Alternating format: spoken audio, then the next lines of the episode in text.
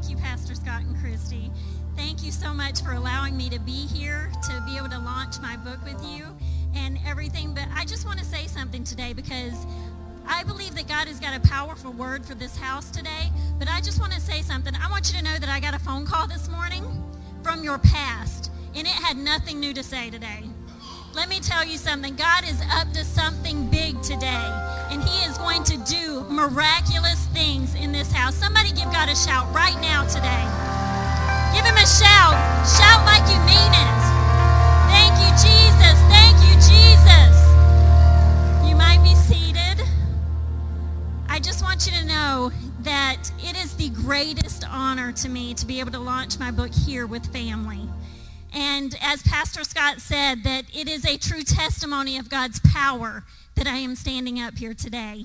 So God has done such miracles in my life that there comes a point in your life where you can't be silent any longer, where you have to tell the goodness of what God has done, where you have to shout where you should have died. You have to get to a place where you won't be quiet. The devil can't shut you up. That you start speaking life, you speak, start speaking truth, and you start speaking boldly. And that's what I, want, what I want to talk about today, is that God is calling you to be brave that he is calling you to be bold, to be empowered. No more wimpy Christians. No more Christians sitting on the sideline. God is calling you to do mighty exploits for him. There is a time where the church is going to have to rise up, stand up, grow up, and go into the battlefield. And that is where God is calling us today. I am so tired of seeing Christians afraid in today's culture. But God has not called us to be afraid. He is calling us to go to war. He gave us armor for a reason. Our armor was meant for war, not for tea parties. God didn't call us to sit and sip tea. He called us to pick up a sword and run into the battle to fight. That is where God is calling his church today. It's time to rise up. See, the enemy wants to have full run of your mind. He wants your mind to become a playing ground, a playing field for him. But it's time that we take back authority over our minds, over our lives, and kick the devil out this morning. It's time to kick him out. But I want to share a few things today because that's exactly what we are doing across the nation. We are declaring truth across the nation back to a culture that is changing. And if we're not careful, the church will change with it. And so we have created, we have, uh, my husband, it's so amazing to have him sitting in service with me today. For so many years, I have gotten to sit and to cheer him on. And he was actually supposed to be somewhere this Sunday preaching. And he called him and he told him, he said, you know what, I can't be there. I'm going to be with my wife, encouraging her, cheering her on today. I have the most amazing husband that has ever lived. And so, but we have uh, started a ministry called Raise the Remnant. And if you feel called into ministry, if you feel called and you maybe you can't go to college, maybe you can't go anywhere, you've already started your family, you've already, you know, gotten your career, but you know God has called you to greatness. You know God has called you to even be a minister in your workplace, then Raise the Remnant is for you. It's for anyone who feels that they have been called to go out to rescue the lost and the hurting, to snatch them out of the pits of hell, and to walk them through freedom. And so if you want to be a part of that, all you have to do is join Raise the Remnant. You'll get uh, teachings from us on a regular basis on how to do that and practical ways to do that.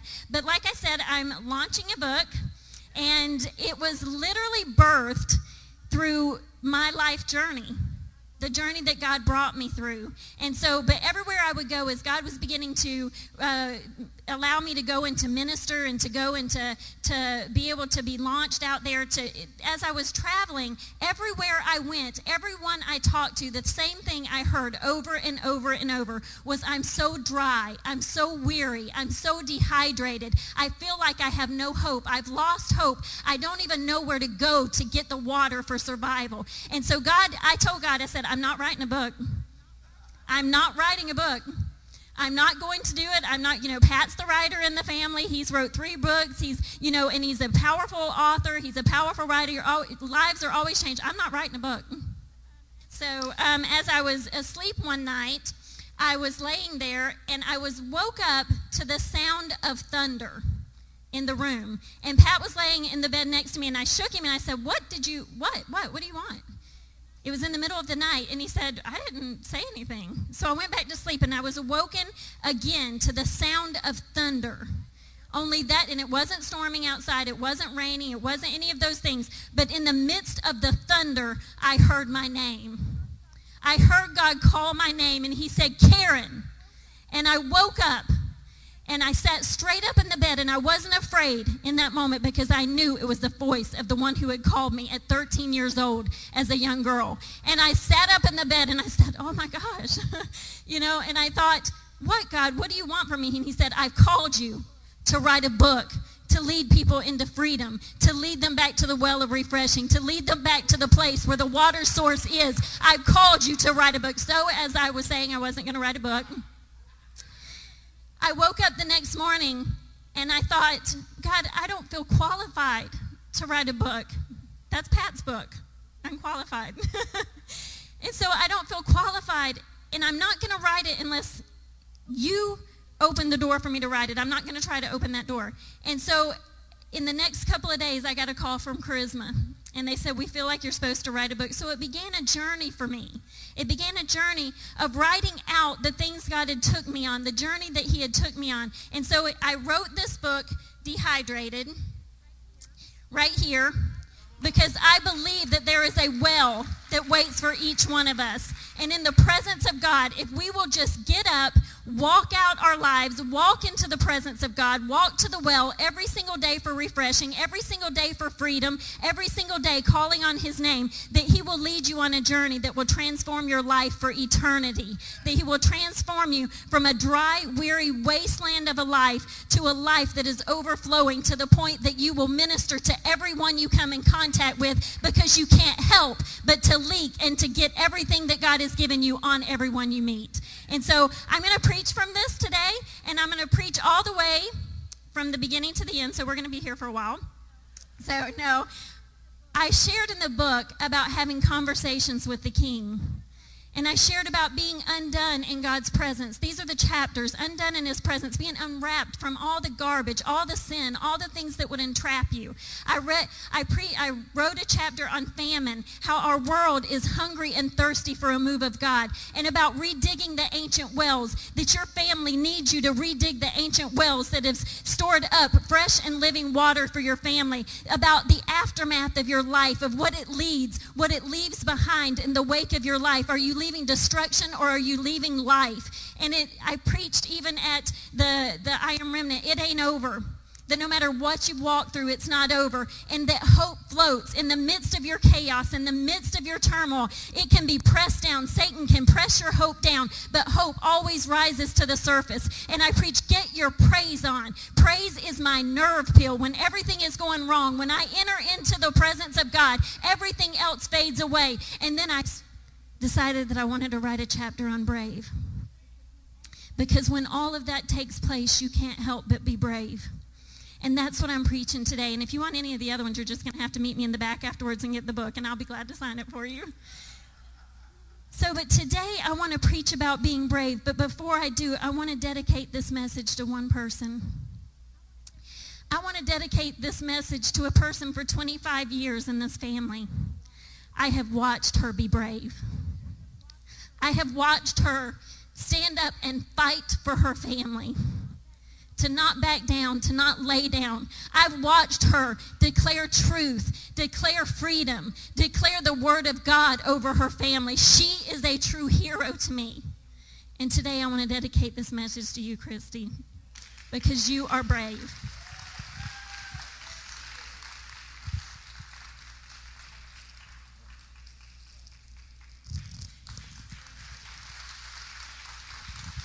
She is a true of the faith. But I want to get into this message because so often in my life, I have described my life and my walk with God as constant. A constant walk with God, steady, a steady walk. I've even described it as passionate and most times desperate. But one thing I never thought I would be able to say is that I would describe my walk with God as brave. Brave? Who's brave? Who's, who actually considers themselves brave? You see, bravery doesn't show up until you're required to have bravery. See, there's a point in your life where you have to, to step up. See, I've learned that you've got to walk through a few things to become brave. See, we all want to be brave, but we don't want to walk through the journey to become brave. We don't want to walk through the boot camp. We don't want to walk through the difficulties. We don't want to walk through the pain. But in my life, it's those things that caused me to be brave. It's those things that caused me to look to the one who could give me bravery in my heart. It's those things that caused me to run to the Father for the strength that only he could give me. I don't look back at my life and the things that I've walked through, and I don't look back and say, woe is me, poor pitiful me. I think of God and I say, thank you, God, that you brought me on a journey to freedom. Thank you, God, for that little girl that couldn't stand up in front of a crowd and say her name because you brought me through a journey to be able to bring people to freedom because in your freedom, I can lead them to freedom. See, maybe you carry the scars that prove you have been in war. Maybe you carry the scars that, that prove that you have been in a fight. But let me tell you something. Those scars are proof that you survived, that you didn't die, that you didn't lay down. See, today we get real. Today we get real with each other. And I want to share with you a message about a woman who was brave. I want to share a message because I love reading the Word of God because all through the Word of God, you will find someone you can relate to. All through the Word of God, you can find people who have walked through what you're walking through, who have been through what you've been through, but they survived and they became powerful men and women for God. If you'll turn with me to 2 Kings 4, 15 through 16, it says, Then Elisha said, Call her. So he called her, and she stood in the doorway. About this time next year, Elisha said, you will hold a son in your arms. See, you think to yourself, what does that have to do with being brave? What does that, but we're going to get to that. But I'm going to take you on a journey. See, God has been looking for voices to rise up in his church today. God has been looking for people who will stop being silent. God is looking for people who will rise up and speak truth to a nation. God is looking for people who won't stand silent when lies are being spread about the gospel. Will you rise up today? See, how many of you in, in here have heard this, the scripture? That no weapon formed against you shall prosper. We all have. We've all said it since we were in kindergarten. We've all said it since we were in children's church. It's something that we've just taught. But do you really believe it? That no weapon formed against you shall prosper. See, look what it says in the Message Bible. I love the Message Bible. I love other translations, but the Message Bible is because I'm just a plain country girl from Georgia and I need God to speak to me in plain country terms. So I love the Message Bible. It says in Isaiah 54, I create the blacksmith who fires up his forge and makes a weapon designed to kill. I also create the destroyer. But no weapon that can hurt you has ever been forged. See, I don't think you heard what I said. See, no weapon that could harm you, no weapon that could take you out, no weapon that could kill you, no weapon that can cause you to lay down and die has ever been forged. That is the word of God. It says any accuser who takes you to court will be dismissed as a liar. See, this is what God's servants can expect. I'll see to it that everything works out for the best. See, there's a moment where you say, when the enemy's attacking you, when he's coming against you, when he's throwing everything against you, you can look at him and say, you can throw everything you've got at me, but no weapon that has been formed against me shall prosper. No weapon has even been forged that could take me out. There's a moment you have to stand up in those moments where he's attacking, and you've got to put your foot down and you go, Take that, devil. Take that, devil. Get out because you have nothing that can hurt me. See, God is in restoration and healing. See, to be brave is to literally say that I am going to die with nothing left to do.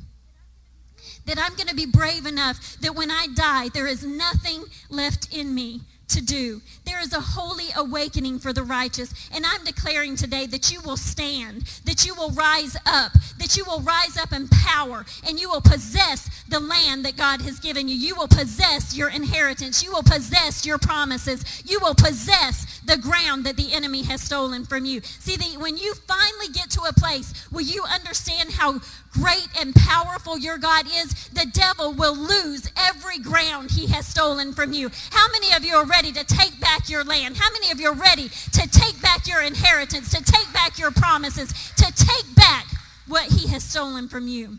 See, today I want to be like Joshua. I want to leave bold and courageous. I want the walls to start crumbling down. See, I want when I leave here today that there are people in this room that the walls have crumbled around them and that the boundaries that the enemy has placed on them no longer exist and they run out in freedom in Jesus' name.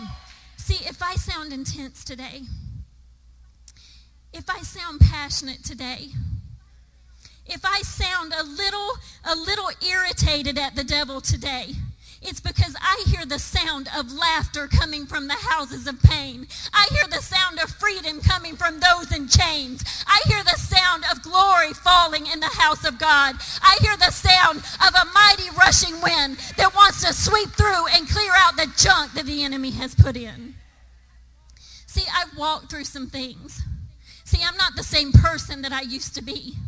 I walked through some things. See, Pat and I know what it's like to go to a distant land and to bring our daughter out of a land that abandoned her. I know what it's like to fight hell for my son and for his salvation and for his healing. I know what it's like to go to war. I know what it's like to suit up, to pick up my sword and have blood on it from the enemy. I know what it's like to fight. And so there's a moment where you have to be willing to fight. See, I know.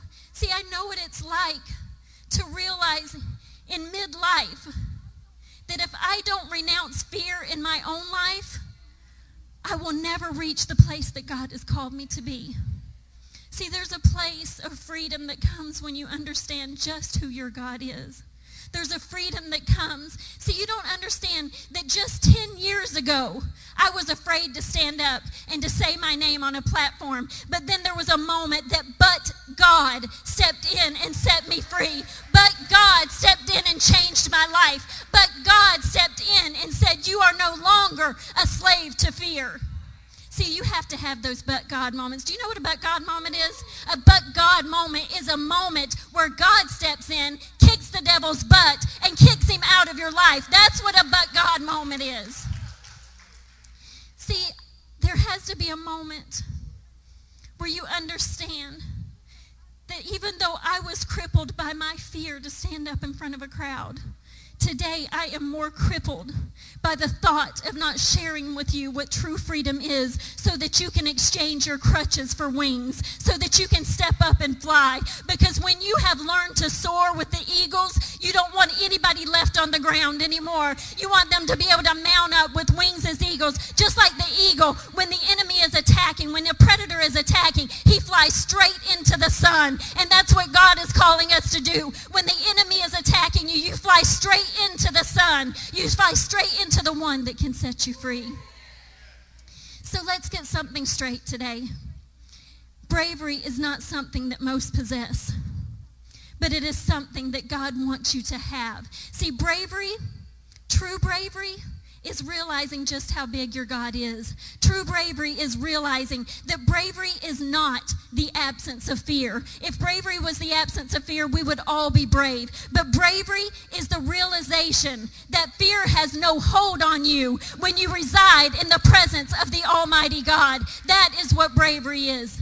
Your persistence will determine your promise. I love Psalms 27, 14. It says, I'm sure now I'll see God's goodness in the exuberant earth. Stay with God. Take heart. Don't quit. I'll say it again. Stay with God.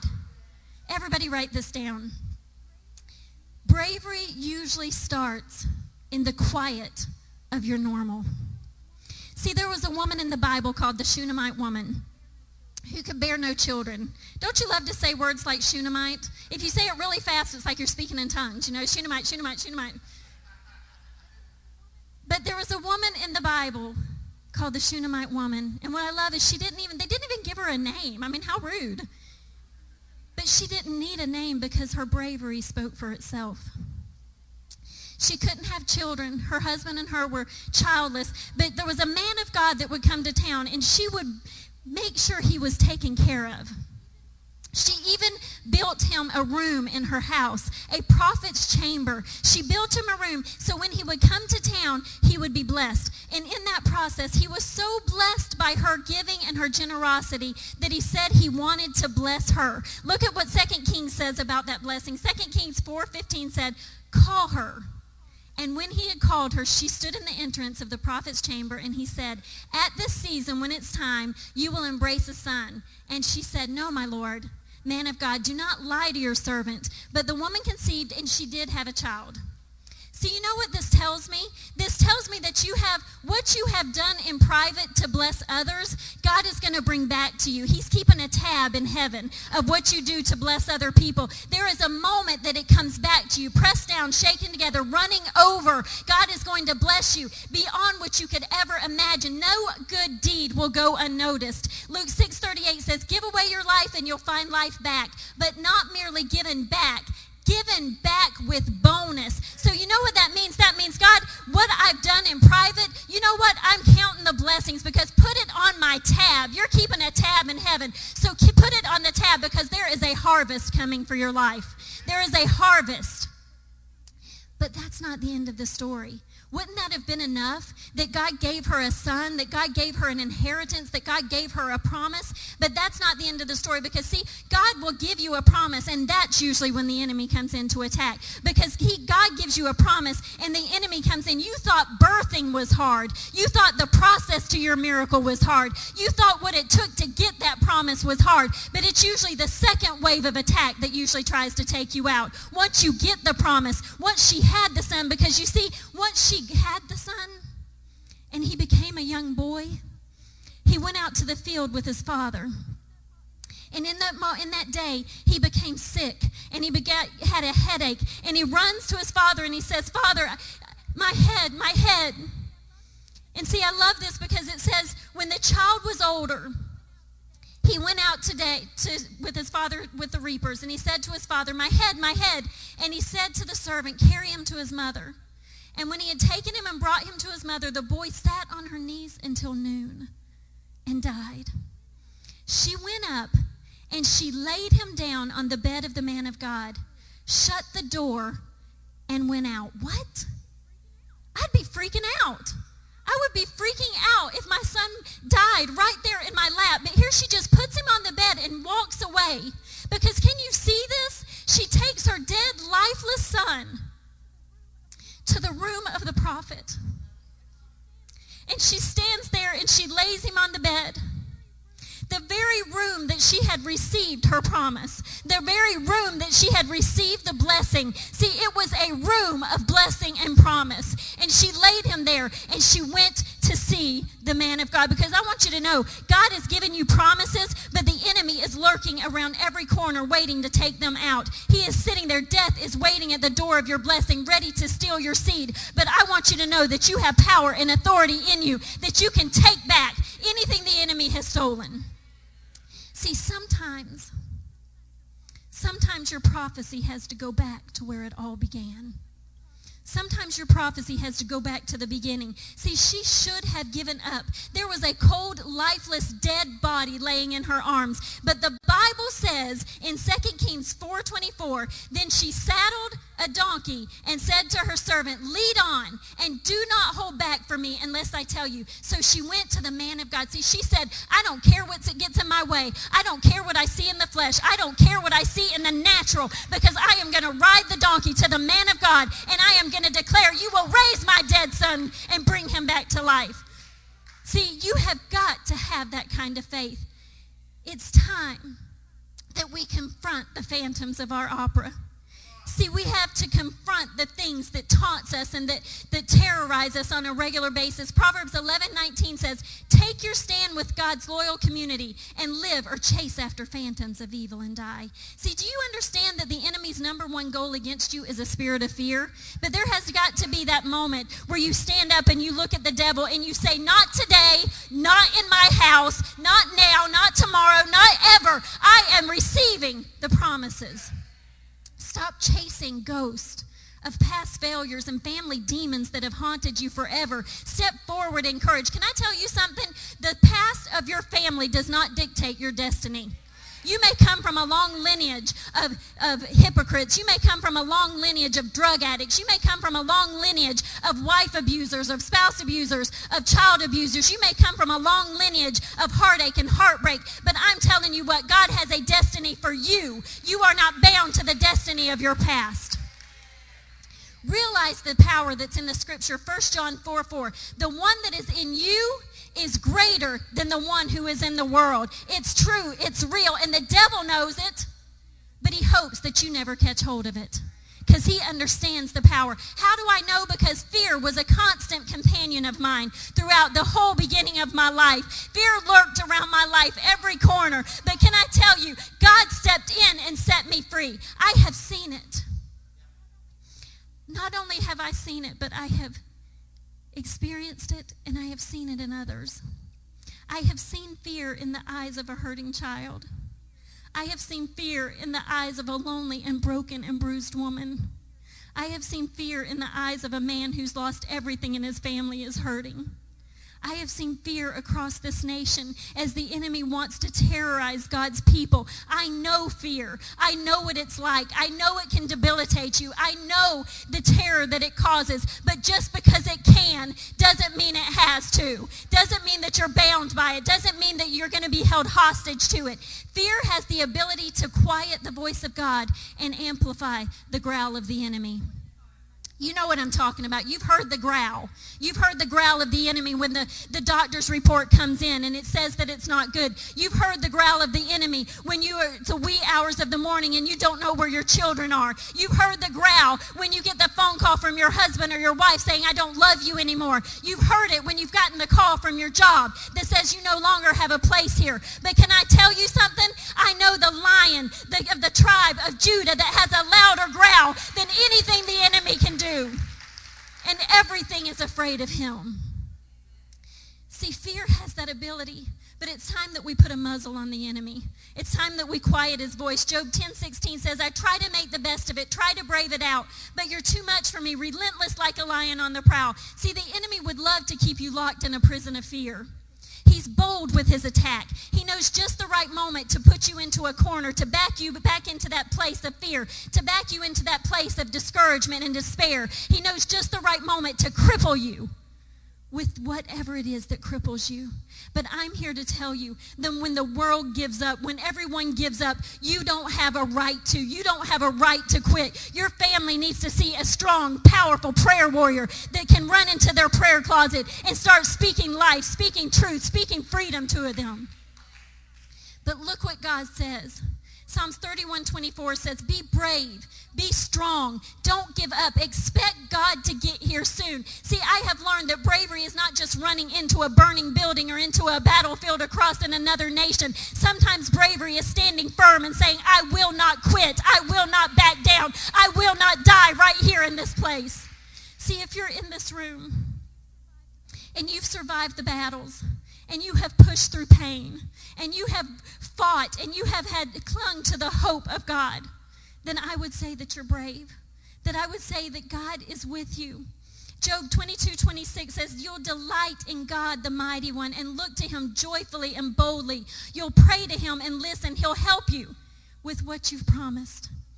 But then it goes on to say, To those who feel low, you'll say, Chin up, be brave, God will save them. See, culture has tried to redefine bravery, and sadly, we're allowing them to. We're allowing them to change what God is in America. The humanism is winning. Secularism is running rampant and everywhere in our churches and the schools. Purity is mocked on every level. See, but the life of a child has become a voting block. Truth is under fire. See, when a woman is arrested for refusing to give a homosexual couple a marriage license because she's standing up for the word of God, truth has indeed become the new hate speech. See, it's time that we stand up for truth. Bravery is not standing in a crowd, a room full of all kinds of people and declaring the perversion that you have embraced as normal, declaring that it's normal to be in a perverse relationship. What, see, we don't celebrate that as a badge of honor. What bravery is, is bravery is standing in the midst of a crowd of everyone else that is bowing to culture. That's what bravery is. Can I tell you something? ESPN can offer out an award to a confused man, but my God offers out authority and power to a righteous bride. That is what true true bravery is. I wrote in my book what bravery is. Bravery is a beautiful young lady with Down syndrome who goes to prom no, hoping that someone will dance with her because she understands that she is beautifully and wonderfully made. Bravery is a single mom juggling two jobs just to make ends meet, but when she gets home still makes time to read bedtime stories to her babies because that's what's important. Bravery is a widow who delays going to bed until the last possible moment because as she climbs into that cold bed where her husband of 50 years used to lay, that she realizes he's gone, but God will never leave her, never forsake her, never abandon her. See, bravery is smiling through fear when your little baby is in the hospital and a needle with poison is being injected into their arms to kill the cancer that's killing them. And you smile because you know that their faith depends on the smile and the faith that you have in your life. That's what bravery is. It's standing up for biblical truth. It's believing that one last hope that your spouse will finally make their way home. Am I talking to anybody today? Am I talking to anyone that's been through some things? See, bravery is a missionary who travels across the world with nothing, armed nothing but the, with the word of God and freedom and deliverance. See, bravery is declaring that Jesus is Lord as you lose your life for the gospel. It's believing without seeing. It's declaring that God has called you to walk in purity. It's throwing, it's bravery is not throwing off all restraints for your own freedom. It's re- realizing that it was for freedom that Christ set you free. See, the only fear you need is the awesome fear of God. Some of you have been under constant attack because the enemy sees your reflection in the eyes of an angry God. You are the apple of God's eye. And God will never leave you, never forsake you, never run out on you, never abandon you. See, your time spent in private with God will show in the, when you're around other people. It will show in the strength and the bravery and the courage that you have in public. See, bravery means reclaiming your promise. See, I at this time, see, it says in Second Kings, she went and came to the man of God.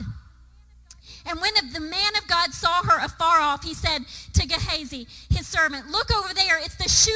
Woman. See, she was running to him. She was in a hurry. He was saying, Look at that crazy woman. Look at that crazy woman running towards us. Go see what she wants. Ask her, Are you all right?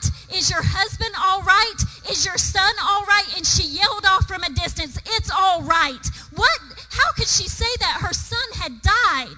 Her son was laying dead, died, but she said, It's all right. Everything's all right because she had mama faith. You know what I'm talking about. Mama faith that says, I don't care what the enemy says. I know my boy is alive. He's not wasted. He's not left to die. My boy is going to live. And see, God says, You've got promises today and I'm calling them to life. The enemy has told you that they're dead, but I'm saying they are living. And she falls at the feet of the prophet and she says, I need you to heal my boy. See, and he sent his servant to go lay his staff, and it didn't work. And she comes back and she said, You know what? I don't need a staff. I don't need a staff member. Sometimes, you know, I love our pastors. I love all that, but sometimes I don't need a staff member. I need the man of God. I need God to intervene. I need God to come down and supernaturally say, You live today. You are not dead. And God's calling you to live. You need an almighty, powerful God. Because, see, in that moment, it's time for your promises to be restored. 2 Kings 4.36 says, Elisha summoned Gehazi and said, call the Shunammite. And he did. And see, I love this because it says he went and he came into the house and he saw that the boy was dead, lying on his bed. So he went and shut the door on the two of them and prayed to the Lord. He went up and lay on the child, put his face to his face, his eyes on his eyes, and his hands on his hands. Then he bent over the child, and the child's flesh was warm. And he got up, he walked back and forth, and went up and bent over him, and the boy sneezed seven times. Why would he say that? Why would he say the boy sneezed? Why would they feel that that was important? And so I, I, it frustrated me. So I looked it up, and it says sneezing is one of your body's natural defense mechanisms. Sneezing is a complex process designed to rid the body of foreign invaders and protect it from contamination. It's a wind speed of 93 miles per hour. You're not getting this. You're not getting this. See, the Holy Spirit is God sneezing on us because it's a wind speed. It blows out everything. See, why do you think in the upper room in Acts 2 2 that it says suddenly there was a sound of a mighty rushing wind? Because God sneezed on us that day and he said, I'm blowing out the contaminants out of your life. I'm blowing out the harmful things in your life. I'm blowing out the junk out of your life. I'm blowing the death out of your life today. You are free. You are healed. You are saved in Jesus' name. See, there's a point where you've got to receive your healing. There is a point where you're sick and tired of being beaten up and tore down and ripped to pieces by the enemy because you think he's more powerful. You think he's more strong. You think he's got more in him than what you have. But you've got the power of the Holy Spirit that says, I can blow out anything out of your life. There is healing. See, bravery is Jesus stretched out on the cross. Jesus is Jesus going down to the grave so that I can stand up. Bravery is true bravery is when you realize that you can't do anything outside of him. See, bravery is knowing that all things are possible and understanding that Satan truly is under your feet, that he is meant to be under your feet, that there is a moment where you can get up and you can say, Devil, I don't know where you're at in my family. Everyone stand with me, please. We're going to close because I believe there's some of you in here who have been terrorized by the enemy. I believe there are some of you in here who have been beaten down, that you've been beaten down so bad that you're cowered into a corner, that you're cowered back into a corner, and the enemy's taunting you. He's laughing at you. He's accusing you. And it's time that you realize that right on the other side of him is your freedom. And all you've got to do is get up, stand up, stand up taller than him because he is a coward. All he is is talk. And God is calling you out to be brave. See, bravery means that you finally understand at the end of the book, God wins. And because he lives inside of you, you win. See, there is victory in this house today. If you there is victory in the blood of Jesus. See, I love 2 Timothy 1 7 is my favorite. God has not given you a spirit of fear, but of power and of love and a sound mind. See, I don't have to receive what the enemy is dishing out. I don't have to receive what the enemy is putting on my plate. See, I love to look at it like this. If I go to a restaurant after service today and I order chicken and the waiter brings me fish, I don't have to eat that fish. I'm going to send it back and I'm going to say, take it back. I want the chicken that I ordered. Well, you know what? This morning I need some people in here to start shouting and saying to the devil, I didn't order that fear. I didn't order that that that junk in my life. I didn't order that pain. I didn't order that frustration. I didn't order that depression. I didn't order that, that addiction in my child's life. I didn't adore, I ordered that failed marriage. You know what I ordered today? I ordered joy. I ordered freedom. I ordered purpose in my life. I order the salvation of my family today. Start declaring that God has given you what you have ordered, that God has given you what you have purposed in your heart to go after. If the enemy has held you in bondage to fear today, then I need someone to rise up and be brave today. Because he was brave when he went to the cross. He was brave when he lay there and let them nail him to that cross. He was brave, and what he saw was you and me. And what he saw was the love that he had for you and I. He was brave when he gave his life. Will you be brave for him today? See, the enemy's got you held in so much fear and so much bondage. But God says if you will step out, if you have been backed into a corner, if the enemy has been taunting your family, if your family is in need, if your family's been struggling, then I ask you to come to this altar right now, to get out of your seats, to walk to this front. Start claiming the promises that God has for you. Start claiming altar workers if you'll come forward. Because I'm declaring there is freedom in this house today. There is an ability to stand up and declare that the enemy has no hold on you. If you want freedom today, if you want your family saved, if you want your child to come back to the presence of God, then I say that you get up here and you be brave. Start crying out to him. Start crying out to him. Because God wants to give you joy today. I'm no longer a slave to fear. I am a child of God.